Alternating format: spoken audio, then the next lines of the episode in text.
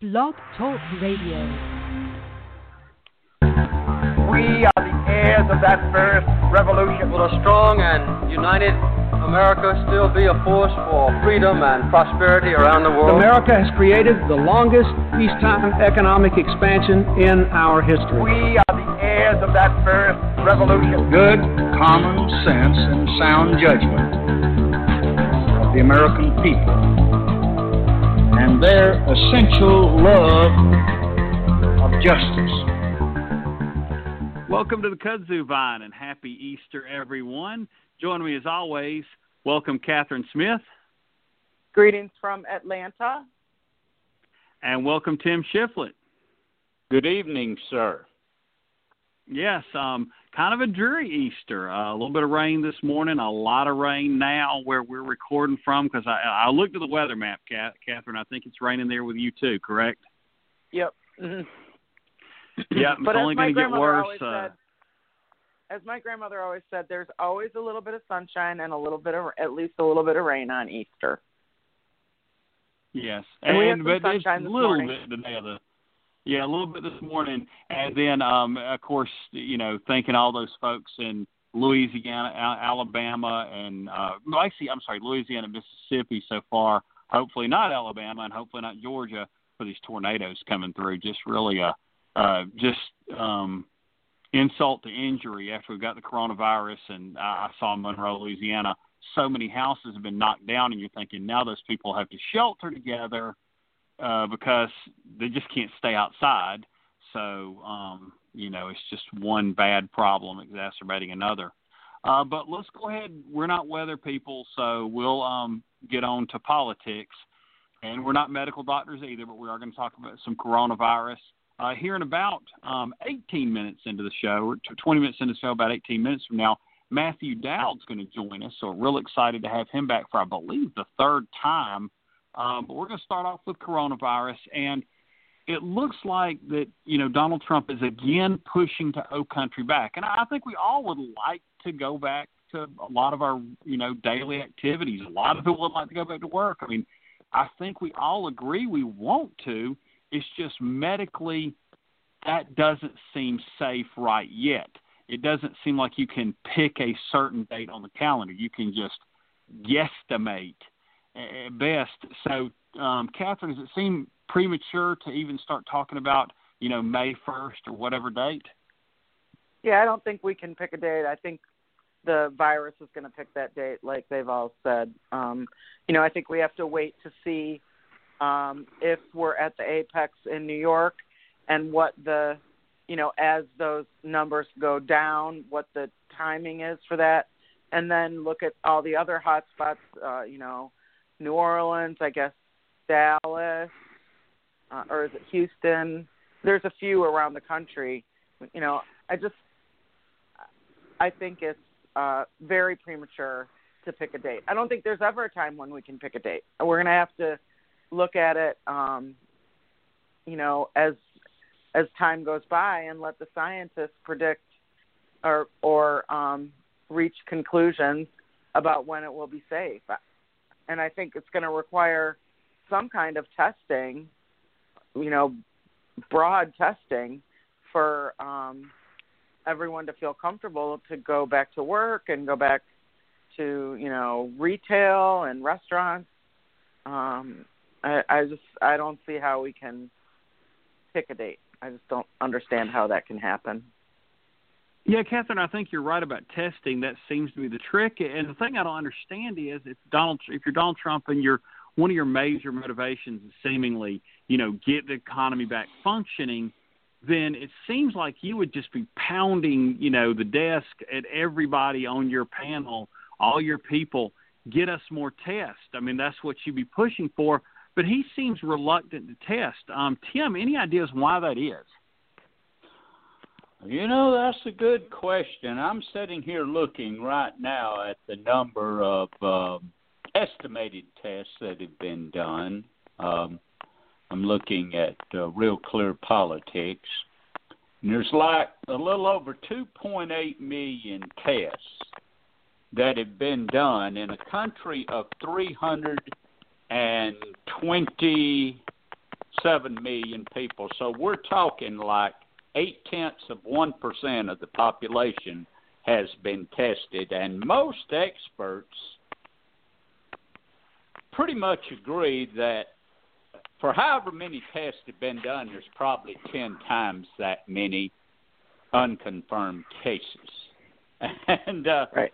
no, I don't understand why they're not pounding the desk to get it done, and I don't know why a country like South Korea, with the sixth of our population, can get it done at a higher rate numerically than we're getting it done. I, I, I don't understand that at all, David. I, I don't have a good a good answer for you other than incompetence in leadership. Yeah, I mean, I and, and I don't think it's anything. Go ahead, Catherine. I did hear um was it I guess it was the head of the FDA on TV this morning and he was talking about how important it is to make sure that whatever tests we use whether it's the antibody test or the just, you know, uh negative or positive test um that they're accurate. And apparently there's some question about the accuracy of some of the tests that are being used around the world.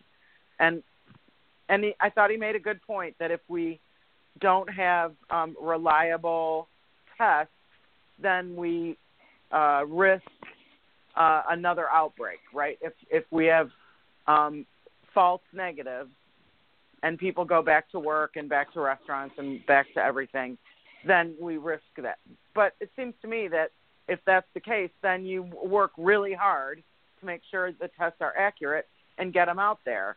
I think that um, one of the reasons our president is is um, less inclined to want to test is that a it's expensive, it's going to cost a lot of money, and b it takes time, and he doesn't want uh, much more time to pass before he opens up the whatever this whatever it means to open up the country again. I don't know what that means.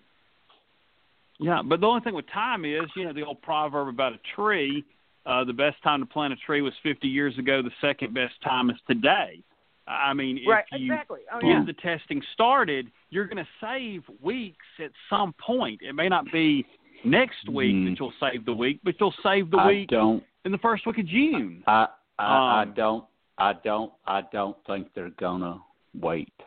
I don't. You you you've seen the headlines of this governor and that governor threatening to totally reopen their state and Trump screaming let's do it now by um you know he said April 30th as the deadline for the shelter in placing uh, I I don't know uh, sh- sheltering in place rather I I don't know if he will you know, back that up again like he had to back off the Easter thing. But at some point, these guys' political brains are going to take over and they're going to start thinking about their electability instead of the the, the, they're going to put the health of the people on the back burner. That's the debate that's going to be raging right now. Uh, and, and personally, I, I think Trump is willing to take a gamble and roll the dice. Don't you? Well, it's a pretty big gamble, in that Yeah. his election seems to be hanging in the balance on this issue uh, more so than the other. Now, let's talk about this. I, I read something uh, back at the almost the first week of the total shutdown. J.D. Vance, uh, you know, a Republican, uh, not an elected official, but a Republican, you know, that grew up in Ohio. Obviously, you know, um, somebody with more of their thinking. He made a good point. He said, talking about the economy, he said, you know, we're so tied into the national economy, I'm sorry, international economy, that even if we, you know, opened everything back up and, and wanted to do it one way, and Europe and China and Japan and all these countries across the globe ran it with a much more closed system, and their economy stayed stagnant, could our economy even become robust again with all those other nations doing it this way? A second point is just because you said, hey, we're opening everything back up, do you really think even 50% of the people would just go back to business as usual? Um, I heard Nate Silver, uh, Nate Silver, in a podcast just this past week or two, talking about driving from Kansas City back to, I believe, somewhere in the New York area, uh, early on, before West Virginia had any cases, and before West Virginia had any kind of um, shutdowns and our quarantines. And he said, you know, when you went to the gas station, they said, you know, wash your hands. Uh, when you pump your gas, do it this way. I mean, they were kind of functioning like a state that had some quarantines. That's kind of the marketplace. So, Catherine, um, let's just say, you know, the governor of Texas, Greg Abbott, and others just say, hey, we're back to business as usual. Do you think the local Chili's is going to open up and, you know, pack out tables like a Friday night? Not if they have attorneys, because their attorneys are going to tell them not to, because it's so. There's so much risk. You bring your employees back, and then they get sick, and one of them dies, and then you've got a. And if you're a, a big chain, you're going to get a class action suit. I, I think it's uh, that's that's something I've been thinking about a lot. Actually, is what does this mean to open the government? Or open the economy or open the country or whatever he, however he says it. Because i mean i was um i was sent home uh to work remotely before anyone else. My our i mean you know we're a medical care provider so we have a medical director who looked at all the data and said nobody should be in the office unless they're absolutely essential. And so everybody was sent home to work remotely and I don't think they're going to let us come back until they're very comfortable because I don't think our insurance company will let them. I mean, I think there's a lot of there's a lot of risk in uh, bringing people back to work when there's not enough assurance from testing or from any scientific evidence that it's safe. So that's um, I mean I, I don't I I just don't see what he thinks is going to happen. You know, maybe you know, the guy who makes the pillows in Minnesota, who's a huge Trump supporter, maybe he'll open his factory back up if it's closed, and maybe some of the Trump supporters will, and maybe some companies who are desperate and don't care about their employees will. But I think there's a lot of people, like I said, if they have attorneys, who will tell them not to. Yeah, you think a pillow guy would be pro quarantine? Um, you know, more time at home. Hey, maybe, everybody wants to buy an extra pillow since they're spending more time in bed. Um, but who knows? Now, Tim, let's talk about the hard political part of this. Let's say you open up too quick, and the um, instead of having this, you know, natural mountain that rises and falls, you have a mountain range where it rises and falls and then rises back, and then people say that's because you reopened too soon what would the political fallout be? I guess first and foremost for Donald Trump, and then you would go down to some other governors, but a lot of them will have two more years in office before they face the voters. Um, but let's, you know, strictly talk about the presidency. Well, uh, in, in the case of the president, he just can't order uh, a uniform reopening of the economy all the way across the country because the governors are the ones that's going to have a say so about that. What you may wind up with is that second scenario that you described in a mountain range with valleys and peaks. You would have, uh, say, the state of Texas who's threatening to open back up.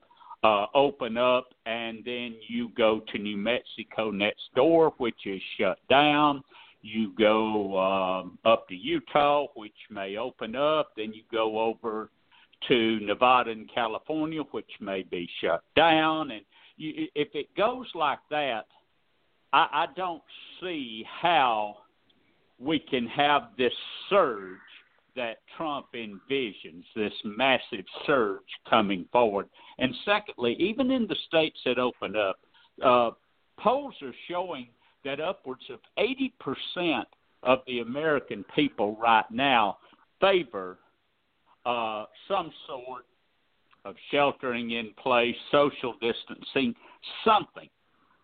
A lot of people are just going to hesitate to get back out there. A lot of these small businesses that like just did not survive, and some bigger businesses like Ryan's, you know, going out of business, shutting the doors. Um, so so I, I think a recovery is going to be slower than a lot of people hope. I think it's going to be painful, and I think the recovery is going to be kind of reminiscent of the recovery after the Great Recession.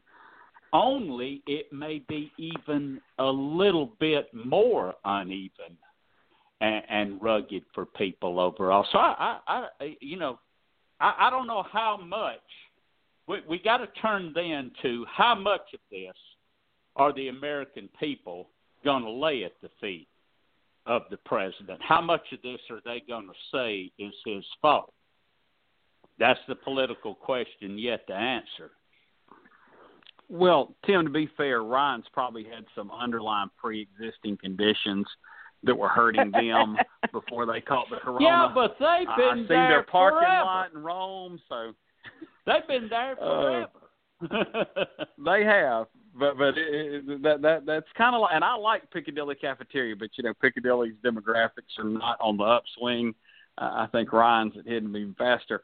Now, Catherine, I'm going to give you two scenarios, and I'm going to say these are the only two scenarios that can happen, and you're going to tell me which one do you think would hurt Donald Trump and I guess help him more.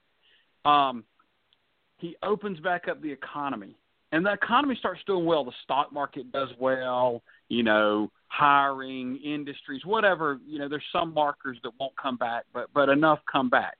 But people, there is a higher um, rate of death, a, a higher rate of contraction, or he keeps everything closed. He listens to Dr. Fauci and the medical professionals, and um, the economy just still is in the doldrums, no doubt about it. But everybody says, you know, starting on day whatever, you really did the right thing medically. Which one of those scenarios is better and worse for his reelection chances? Oh, that is a really good question. Um, I'd say scenario two is probably better for his reelection. Um, just because there's less deaths, and I think uh, the more deaths we have, the more that death toll goes up. I think the harder it is on him. Um, but I, I also think that that's going to be a really tough um, scenario for him to embrace. Yeah, because he is so business minded. Tim, same question. Uh, Oh, boy. is there a good scenario? It, it is my answer. I- i- Is there a good scenario? Or, or you know, I'm I'm not trying. Gosh, I don't want to be the defender of Donald Trump, but but is he in a, a a genuine damned if you do and damned if you don't position? It, I, I mean, it is is the road so fraught with peril, no matter what? Uh, I, I've I've got to say the choice has got to be hell, you know. But that's just me. I certainly don't think like this guy. Uh, but you know, there, there, there's there's going to be there's going to be some tough times e- either way this goes. Don't you think? I think y'all are both right. I think Helt's the right choice. Not so much just even that, you know, people may say, look, I'd rather have, you know, people alive in my family that a raise or, or a job that I can replace down the road. I think it's the fact that the process would be he listened to advisors, people talked to him, he assimilated information and then made a decision He based on do facts and science. I don't think he'll do that either. But if he did He that, he would be going against his brand in a Right. positive way. He'd be like, "Hey, maybe you can teach an old dog new tricks." Um, you, know, that might be the thought there for some voters. I mean, and, Here's and what I honestly, really think, think. it. There's not many undecided voters. Tim, Here's what I really think. I think he's gonna. I, I think he's getting panicky. No, I really do. I, I think that article I sent you the other day is right. I think he's getting panicky. I think he's chomping at the bit to say, "All right, let's let's uh, let's roll the dice." I, I really do.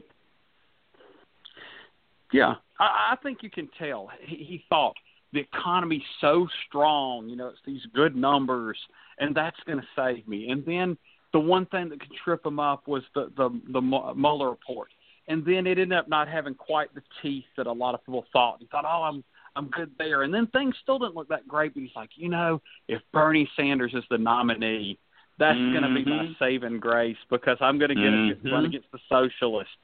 And then mm-hmm. that didn't happen. So like all these right. things are not falling in place.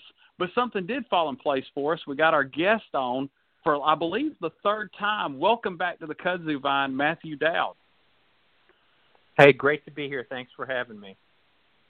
Oh, happy Easter to you. Thank you. You too. Blessed Easter. Yes. Well, the first question uh, I wanted to ask you, of course, I, I love to have you on as much as I can, but one reason I said I got to have you on, I sent you this email. I listened to so many books um, lately. They interviewed for it. They interviewed for it. Um, one about the Electoral College, Ezra Klein's book about why we're so divided, and Bill uh, Bill uh, Bishop's book a few years back about siloing called The Big Sort. And in that book, um, you made the most interesting analogy for the 2004 election uh, about America being like a restaurant. Um, and you said that at that time the American electorate, or at least the, I guess the persuadable part of it, was like Applebee's. Um, where did you come up with that, you know, fascinating analogy? Well, it was. Um, thank you. It was from, and obviously we wrote a. Uh, me and the co-authors wrote a book on that in the aftermath about um, how things are decided.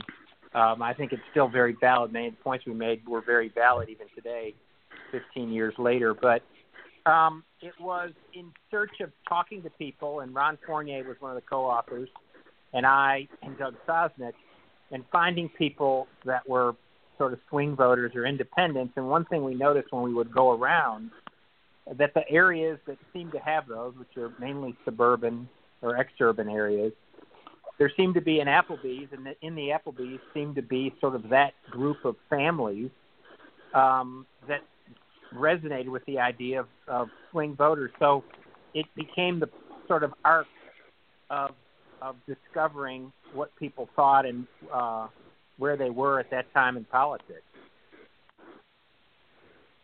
Yes, well, let me ask you this question. It got me to thinking, and of course, restaurants are so on our mind because that's one of the industries that's been so hard hit. But I kind of thought of this question before the coronavirus shut everything down. Um, today, in 2020, does Applebee still explain those voters, or are there a new set of restaurants that explain our politics? Well, the funny thing is, IHOP, the International House of Pancakes, bought Applebee, so Applebee's is now owned by IHOP, which which is kind of funny because it's a kind of a reflection of the consolidation of things in America. Um, I thought about this, and it's interesting today. Um, you obviously couldn't go to a restaurant to discover those people. You'd have to go to their homes where they're gathering more often, um, which I think is an interesting take of of where people are and what their expectation will be in November. What are they going to want in a leader? What are, what are, what are they going to need? I don't know if there's a place. Um, the only thing I can think, and I've talked to a lot of people, is maybe not a restaurant, but maybe a place like Home Depot or Lowe's or something like that, where there's people uh, that don't have a lot of money. They're trying to go for home repairs or getting something to fix their plumbing or getting some tile or or whatever are they doing. So um, I I don't know if there's a place, but I think if there is a place, it's much more like today much more like a, a, a Home Depot or a Lowe's. Okay, interesting answer. Well, I'm gonna ask you one more question. It's uh, a little bit different, uh, but it's related to the times we're living in and the coronavirus.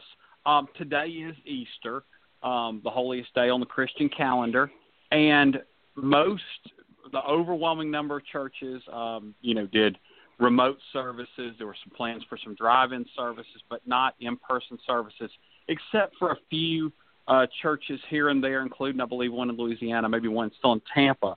Um, and of course, you know, in our in our First Amendment, we have the freedom of assembly and the freedom of religion. But of course, we want to stay safe at the same time.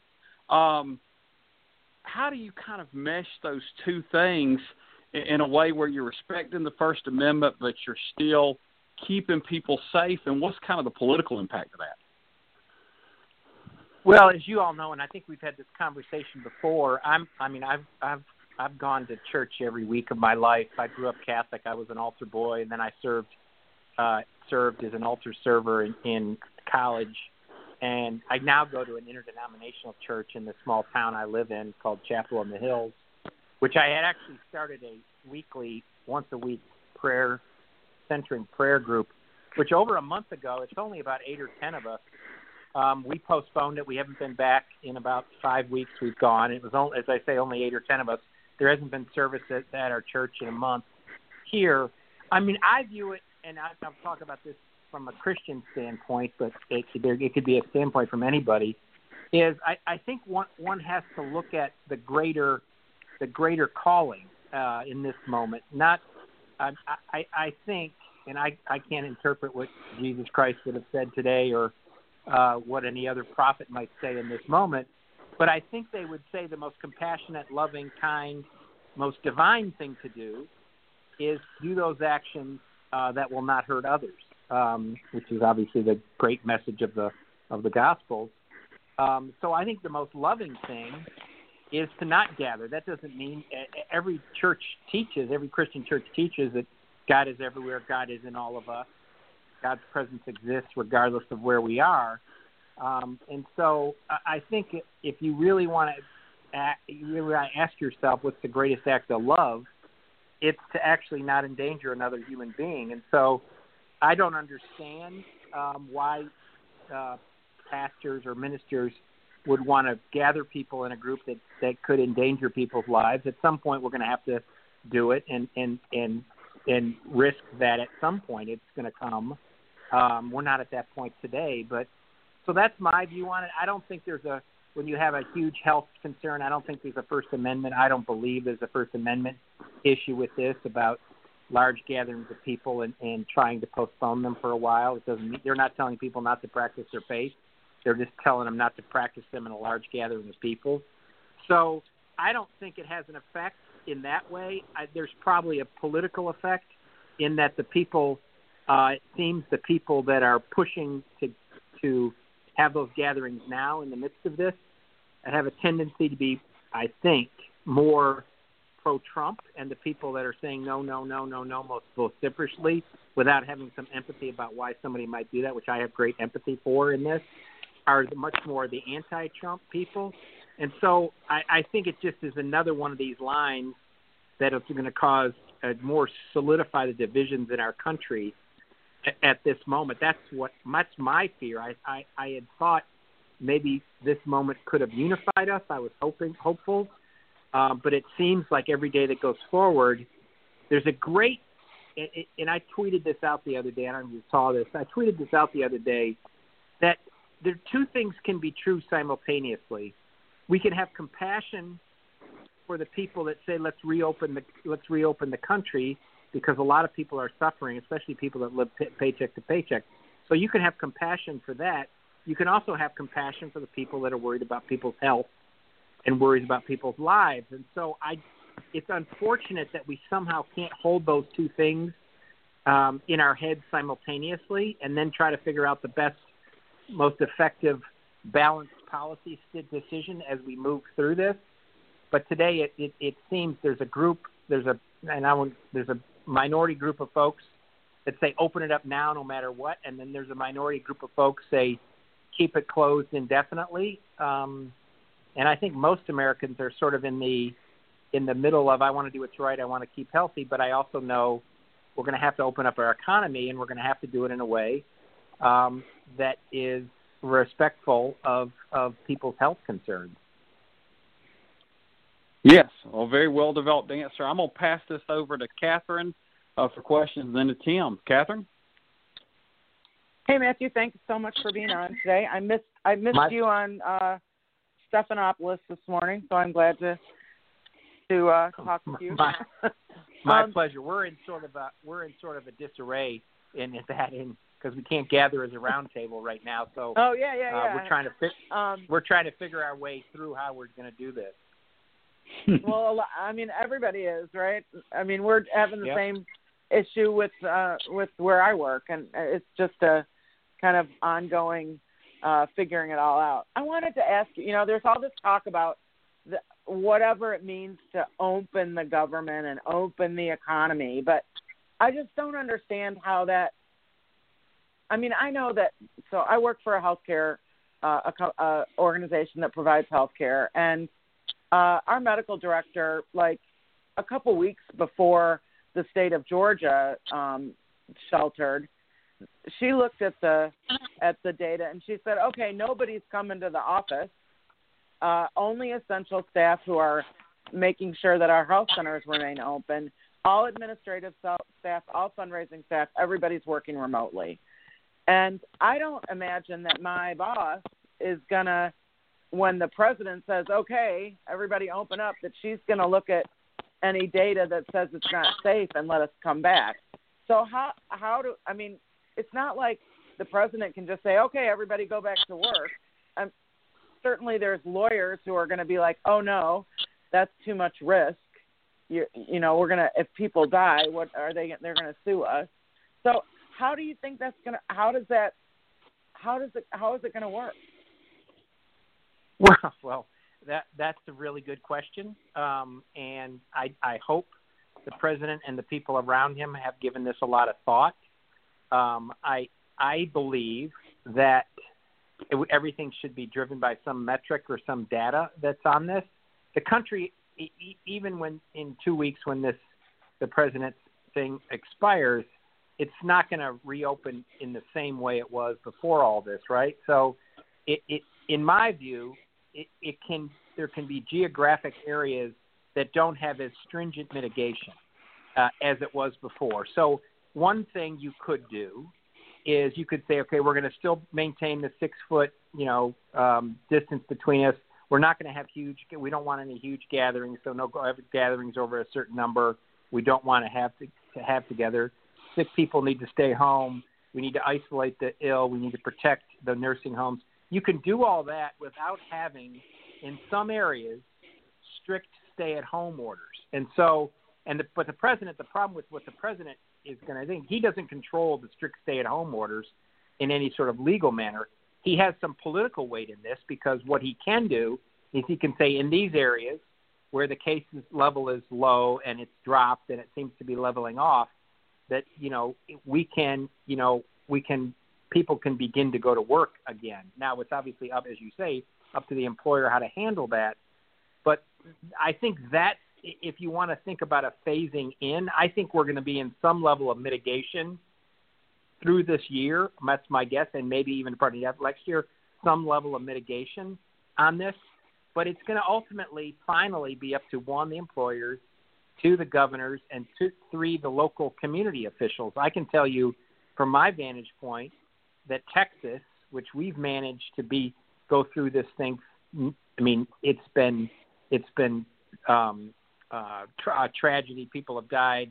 People have contracted the illness, but it's been not near as bad as what people thought. And so we're actually have a lower number of of fatalities per million people than California does. We have one of the lowest in the country here, and I think the governor here, Governor Abbott, at some point next week or the week after is going to say, here's how I think, or here's what I want, here's my executive order to say, here's how businesses can start operating. And so it's going to be a jurisdiction by jurisdiction. This is going to be a big political fight. It's going to turn into a big political fight where governors, where, you know, certain governors are going to say no, no, no, no, no. And then there's going to be people in the state say yes, yes, yes, yes and then there's going to be governors that open up, and there's going to be people that say that shouldn't have happened. So it's going to be a big, big fight in this. But I one thing I want people to understand is, and every time somebody I think says we need to figure out a process to open things up more in some way, people think you're automatically, you know, you're doing it for Wall Street or the rich. Well, the people that are suffering the most through this economy right now are not the rich and are not people on Wall Street. They're fine it's the people that live paycheck to paycheck, which is 50% of the country. And of the people that work paycheck to paycheck, I think the last number I saw is something like 80 or 85% of those people have no ability to do their job from home. So they have to go Right. to work, whether it's work on a house or do something, go to a restaurant or whatever the thing happens to be, uh, do house clean, ho- uh, uh, house cleaning or whatever, housekeeping or whatever. And so I hope as this begins, the president is going to lay out a measured process for beginning to get back to a place where people don't have to stay at home. And I think that would be reasonable, um, geographic by geographic. But I think in the aftermath of this, one of the things we're going to figure out is in many places in, in politicians overreacted, and in many places politicians underreacted. But we don't know that in this moment right now because we don't have all the data. Yeah, that that sounds like the best solution. And we're not going to see large concerts and football games and baseball games and stuff for a long time. I think. okay, that yeah, I don't think. Uh, go- No, yeah, well, I, I, I, was just going to add the NBA season, which was they thought they would begin, I think in June. I don't, I don't foresee the NBA season happening. Um, my guess is the first thing that will happen is some golf tournament, um, because they can do that. They can televise that and do that with very little galleries or no galleries. That's probably Yeah. the beginning of it. Um, is some golf tournament, um, and then I, the fall season for football is still an open question. Mm. yeah. Okay, thanks, Matthew. I'm going to pass it to Tim. You're welcome. Oh, you. I, I I got to admit, uh, Mr. Dowd, I, I I grunted loudly when you mentioned college football season. I'm a season ticket holder for Georgia Tech, and uh, wow, I've, I've been giving that a lot of thought. If this virus continues for a long period and traditional campaigning is simply not possible, what kind of presidential campaign would you foresee even happening? Well, I think um, that's a great question, and I think I think you know uh, the best campaigns figure out how to be creative in the moment they're in, um, and and that can be a new technology that they use, or there's a new way of communicating, or or whatever the thing happens to be, a new place they think they're going to go. I think what you'll see is less large gatherings of people, and you're not going to. I, don't think we're going to be shaking hands. My guess is the shaking hands thing is gone for five years. Uh, my, I, Mm. I think we're probably. I think that idea of people shaking hands um, is going to be gone for a long time, even after things are lifted and all that, because I think people are just going to be reticent um, to do that, which is unfortunate, but I think that's the, that's probably true. I think that if I were advising um, either one, Joe Biden or or uh, Donald Trump, um, I would figure out a way to hold forums where you're talking in a sort of in-depth way, covered by the media, on important things like this, talking with experts talk, on this issue, and then talking with experts on the economy, and then talking, and you basically have a, a, a an uplifted instead of these huge rah rah rallies with people screaming. It's much much more um, uh, toned down and serious. I think that's where people are in their lives. And so if I were, I would figure out how to hold forums and things. I mean, to me, one of the best debates that happened was the debate between Joe Biden and Bernie Sanders where no audience existed. It seemed to be Hmm. more serious. Um, Mhm. And it seemed to be- get people to sort of take some of the emotions down and not try to speak to a crowd, but speak speak to what's really going on. And so that's my guess. They're going to have to be creative. But if I were one of those two candidates, I'd be figuring out, you know, really interesting forums um, without an audience where you gather experts around, kind of how you would act as president in a moment, and begin to see how they relate to that covered by the media. hmm But but yet this president, uh, his whole political persona has thrived on these large, raucous rallies covered by the media with with with tens of thousands of people, whereas someone like Joe Biden might do better in a setting that you describe, Say, I don't know, if Oprah Winfrey was sitting there interviewing. So, wouldn't Joe Biden probably be a larger beneficiary of such an arrangement? Uh, yes, he would, because as, as, as we've seen, the president's greatest strength is not an in-depth look at issues. Obviously, that's the most mm-hmm. diplomatic way to say it. Um, mm-hmm. uh, and um, and he has many strengths. The president has many strengths of things he can do. Um, but he and he loves the crowd, and the crowd seems to feed him. My guess is the president is going to is is the president, and so he's going to go to places where he can get a crowd together, and a lot of his supporters will show up. He'll do that. But the problem with the the problem for the president is those are most likely to be states that he is already going to carry. So give this mm-hmm. an example. The governor of Wisconsin and the governor of Michigan are both Democrats, and the governor of Pennsylvania are Democrats. He says he wants to hold a rally, and they say no rally, right? Mm-hmm. They're going to say, I'm sorry, no rallies. You can't have a gathering of more than 100 people or 200 people or whatever that is in the fall, which is very likely. And so he's going to not be able to. He, he, the governor has the say over that. The president doesn't have the say over that. So there'll be that conflict that'll exist. So I it I, my guess is the president thinks he can sort of just make an announcement and say this is what I'm going to do, and then everybody's going to go along. The problem he's going to run straight into federalism. Hmm. Oh, good thought there. I'm going to ask you one more national question, and then I'm going to send it back to David, who's going to close the segment by talking to you about some of our friends in the U.S. Senate.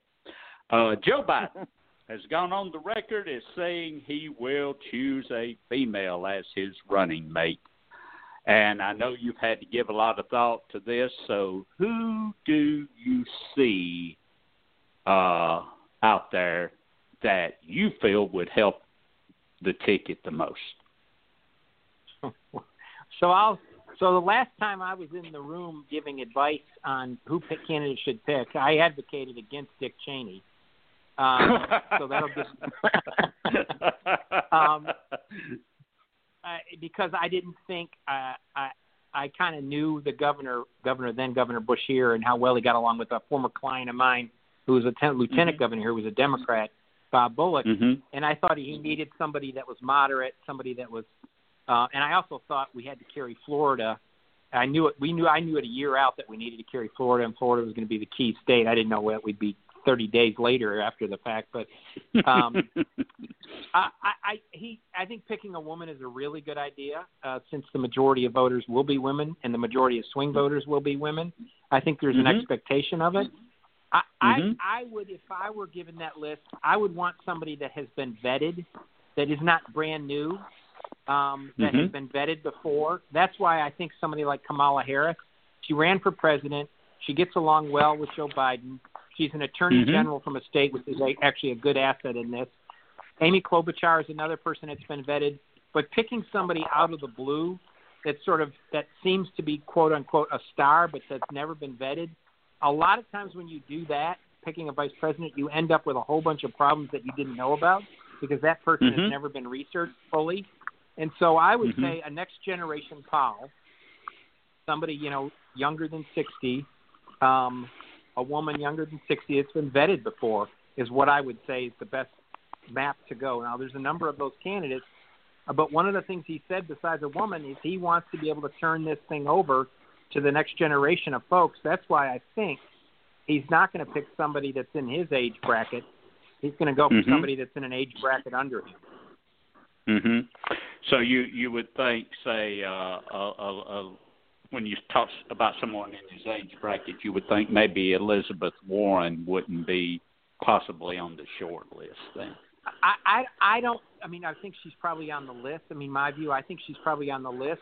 But the, but one, her age range doesn't fit in what I think, and 2 mm-hmm. is I I don't see there has to be a an ability that they get along well, um, and mm-hmm. that you feel like you feel like there's a they're in sync, and I just don't never have gotten that feel between Joe Biden and Elizabeth Warren.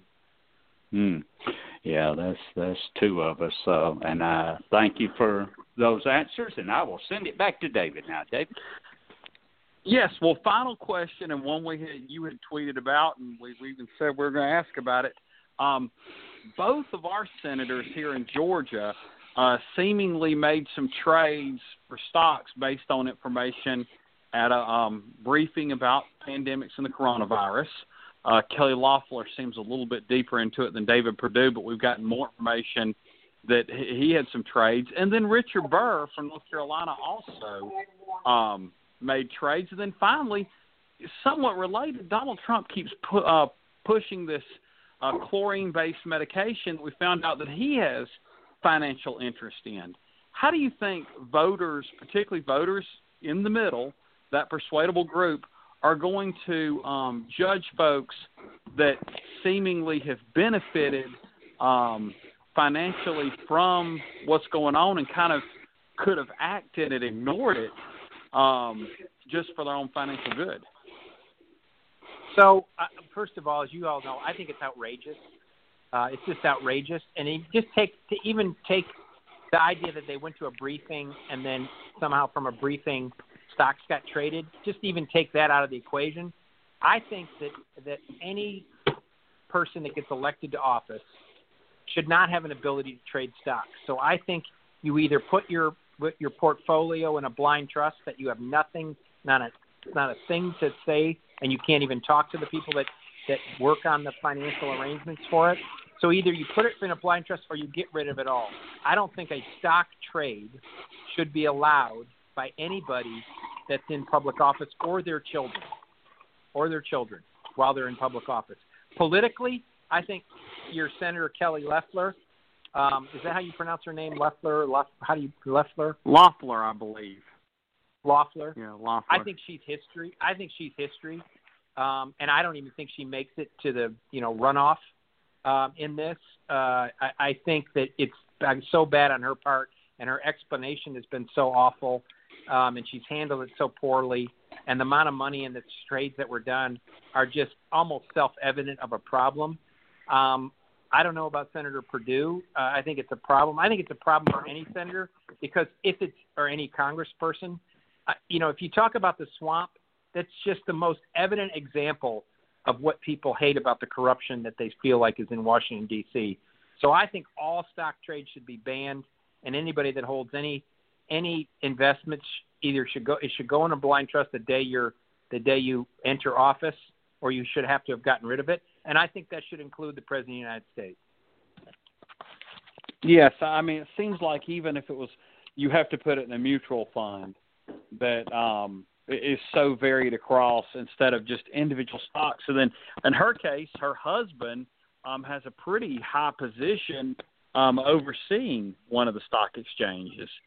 So um, yeah. that, that makes yeah, it even my, more complicated. My guess, my guess is for her, that's information, and it's already seeped into Georgians. Georgians, and they, they, I mean, I think the Republican they're going to support today is Doug Collins, not her. So that's my view. Yes. Well, um, Matthew, we sure do thank you for coming on the show, and hopefully we can get you maybe even one more time before the 2020 election in November.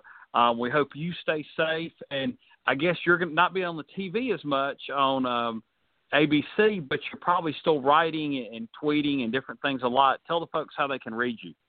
Still do a, I still do a column every now and then, um, which you can get on my Twitter account, which is at Matthew J Dowd, M A T T H E W J D O W D, at Matthew J Dowd. So if people want to follow me or check, that's where I post my columns, um, and they'll take them to a link on ABC News. I'll be on ABC Remote uh, when to do Good Morning America or even the Sunday show, but we're actually still figuring that how that works. So all of us, if everybody out there is struggling with how to do this, how to live their daily life in this new normal, and uh, we'll get through this. But all I ask people is just have some compassion in this moment for people both that are scared about their health and people that are scared about their jobs. Yes, definitely so. And hey, tell the folks at ABC if the cast of Saturday Night Live can figure it out, then y'all can for sure. exactly. I 100% agree, brother. All right. Thanks again. Thank you. Glad to be here. Happy Easter, y'all. All right. Thank yes. you. Happy Easter to you. Thanks. Matthew Dowd, you. um, just uh, excellent guest. And I, Catherine, I felt like we were hearing some kind of insight on history. I don't know if you watch Race to the White House on CNN that talks about the old elections when he's talking about what happened in 2000 um, with with planning that election. Um, I, I felt like I was getting an insight on history. How about you? Yeah, exactly. It was very interesting. He's a he's a wonderful guest. Yeah. I I really enjoy Mo- having him. Most definitely. And just a little update. Um, keep Tim in your thoughts the next little bit. Um, apparently, the bad weather is coming up a little north of me, and Tim said he got to go uh, to stay safe. There's actually tornadoes in the area where he's oh, at okay. uh, in Chattooga County. So uh, I think it's you and I for the rest of the show. Things are looking okay here. Um, if, if I just duck and cover, Catherine, too bad here. Yes, it doesn't look too bad here, me. but you know I'm I'm in a big concrete building, so I think I'm safe. Hey, you think that a big city, but do you remember just a, about a decade ago when the tornadoes came through and ripped uh, pieces of the Georgia Dome off? Yeah, and it, I mean, it, it was took all those windows took all those windows off the um uh what is that big Portman hotel downtown? Town. It took them uh, like 18 months to replace the windows because each window was custom made because they're on that they were yeah. on that curve. Yeah. Yeah. I was in, I was downtown Atlanta. I was in Phillips Arena uh watching a Hawks game the same night that that uh happened. Um and wow. Yeah, apparently it all went through during the game and Phillips is very few um windows, so it's pretty safe arena to be in and it would all pass by the time the game was over. Um I guess there's no sense stopping the game because everybody would leave and that'd be a bigger problem. Well, let's get back to some yeah. politics and talking about big problems got about maybe 10 minutes on this, or maybe less. Wisconsin held an election, and we talked about this last week how, you know, state Senate Republicans wanted to push this thing. There were thoughts they could have been trying to worry about the uh, presidential primary on the Democratic side. Bernie Sanders dropped out. That was a non factor. It was all about this state Supreme Court seat. Um, which apparently would make it either four three Republicans slash conservatives or five two. Um, which either way they'd have the majority. So I was kind of like that. It wasn't like the deciding vote, if you will. Um, but they wanted to push and have the election. Tony E. Evers, uh, the governor, he didn't want to have the election, although they didn't want to count any kind of absentee ballots. They didn't. Really um, were like it had to be in person. And of course, Milwaukee was the hardest hit, cutting down to five polling places, and you saw the the footage. The lines were so long. I'm trying to think what I would stand in line to do. Um, they would, in, in a coronavirus, standing in that line. I mean, I'd be like, now, how many bills are you handing me? Um, you know, is my cash payment to stand in this line? Catherine, you saw the footage. What was your thoughts? Well, I was outraged by it. Um, to close down so many polling places and then require in-person voting is uh I mean that's uh that's disenfranchisement if uh, if you've uh, I mean that's like there's no question that that's what that was about um and it makes it concerns me because depending on where we are in November and I mean we've got elections now now they've been postponed to June but we don't know what's to what it's to be like in June. Um, it's just a big concern across the country about how we're going to have an election that is uh, open enough for uh, everyone to vote, to be a- to be able to vote, and um, what it, you know how how the power in the various states what impact that has. You know, whether it's a red state or a, a Republican governor or a Democrat governor uh, and Secretary of State and all that, how that impacts how everyone's ability to vote in a, you know, reasonable way. I mean, I think I, I've waited in line for, I think I waited in line for like an hour in 2008. I was fortunate because I was uh, Andrew Young, so I got to hear some uh, great stories from Ambassador Young while I was waiting in line. That was nice. But um, I mean, I think that that's probably the max. I mean, we shouldn't be expecting to wait more than an hour, and so I th- I'm concerned about it. What do you think? Yeah, it was just ridiculous that it went on. I mean, you kind of have a feeling you're like, how many Supreme Court cases are they deciding right this second? I mean, if you put it off even a month, um, you know, because you get the idea that a lot of these dockets aren't, you know, some of them have kind of, unless it's a case that's really pressing, they're not deciding them. So this is probably a situation where you could have pushed it out a little more, but it was apparently this this uh, court has a lot of power. There's some things that they want uh, done, like uh, I guess remove maybe as many as eighty thousand voters from the rolls. But you have to wonder.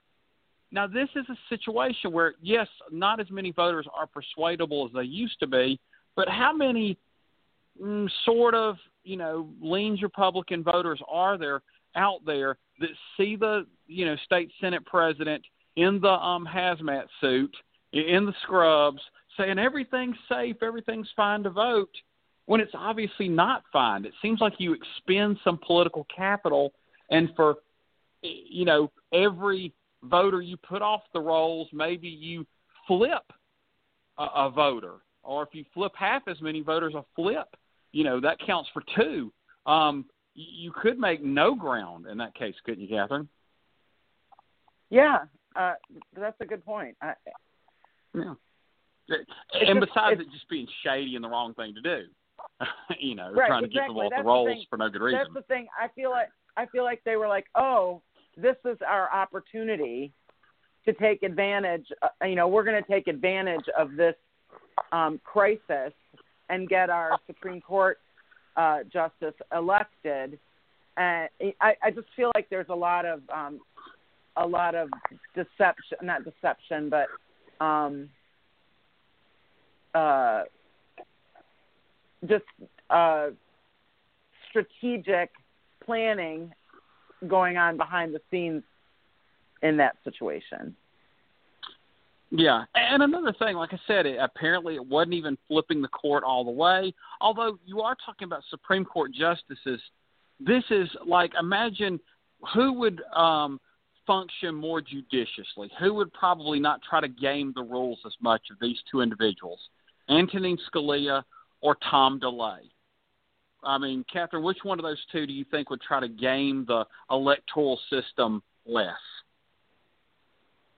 Oh, I don't know. I'm not gonna.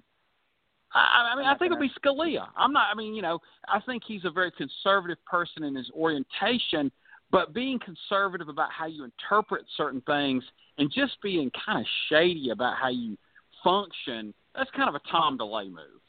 Um, and there's more folks like that now. And, so I don't think there's any guarantee that necessarily all these folks would, oh, we're just going to pitch people off the, you know, the rolls.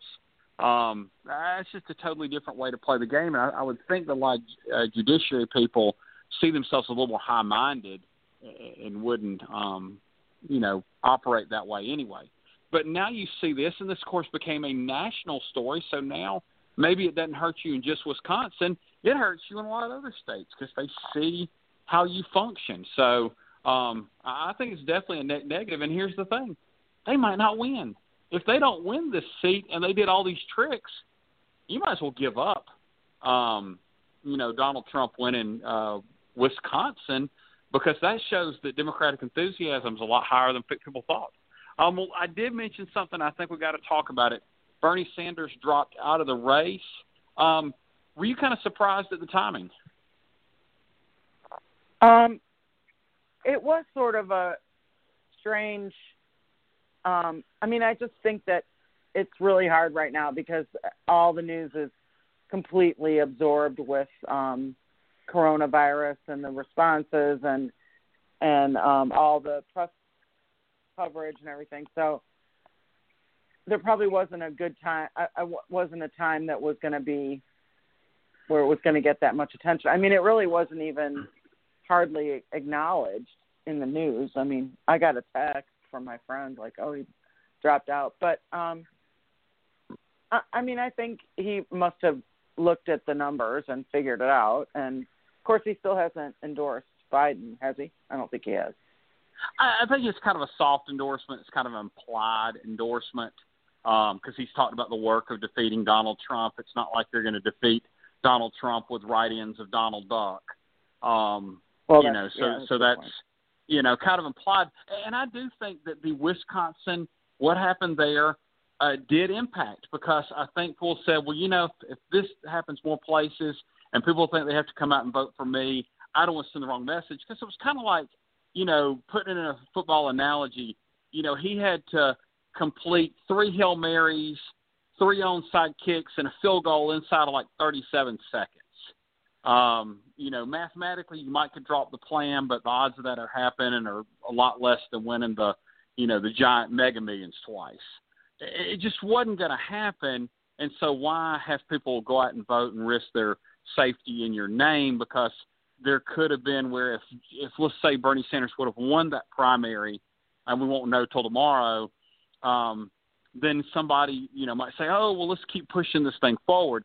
Now Joe Biden won the Alaska um, caucus, I guess, and they've had a way to do that, I guess, more safe. But if Bernie Sanders couldn't win Alaska, it looks like Joe Biden was going to go ahead and um, continue to push forward, uh, you know, in other states that were more friendly to him than Alaska. Well, um, hope everybody out there, including Tim, stays safe uh, for the rest of the evening. It's been the Kudzu Vine. Thanks, guys. Guy. Not everybody. Step into the world of power, loyalty, and luck. I'm going to make him an offer he can't refuse. With family, cannolis, and spins mean everything. Now, you want to get mixed up in the family business. Introducing The Godfather at Chumbacasino.com. Test your luck in the shadowy world of The Godfather slot. Someday. I will call upon you to do a service for me. Play the Godfather. Now at Chumbacasino.com. Welcome to the family. VGW Group. No purchase necessary. Void where prohibited by law. See terms and conditions 18 plus.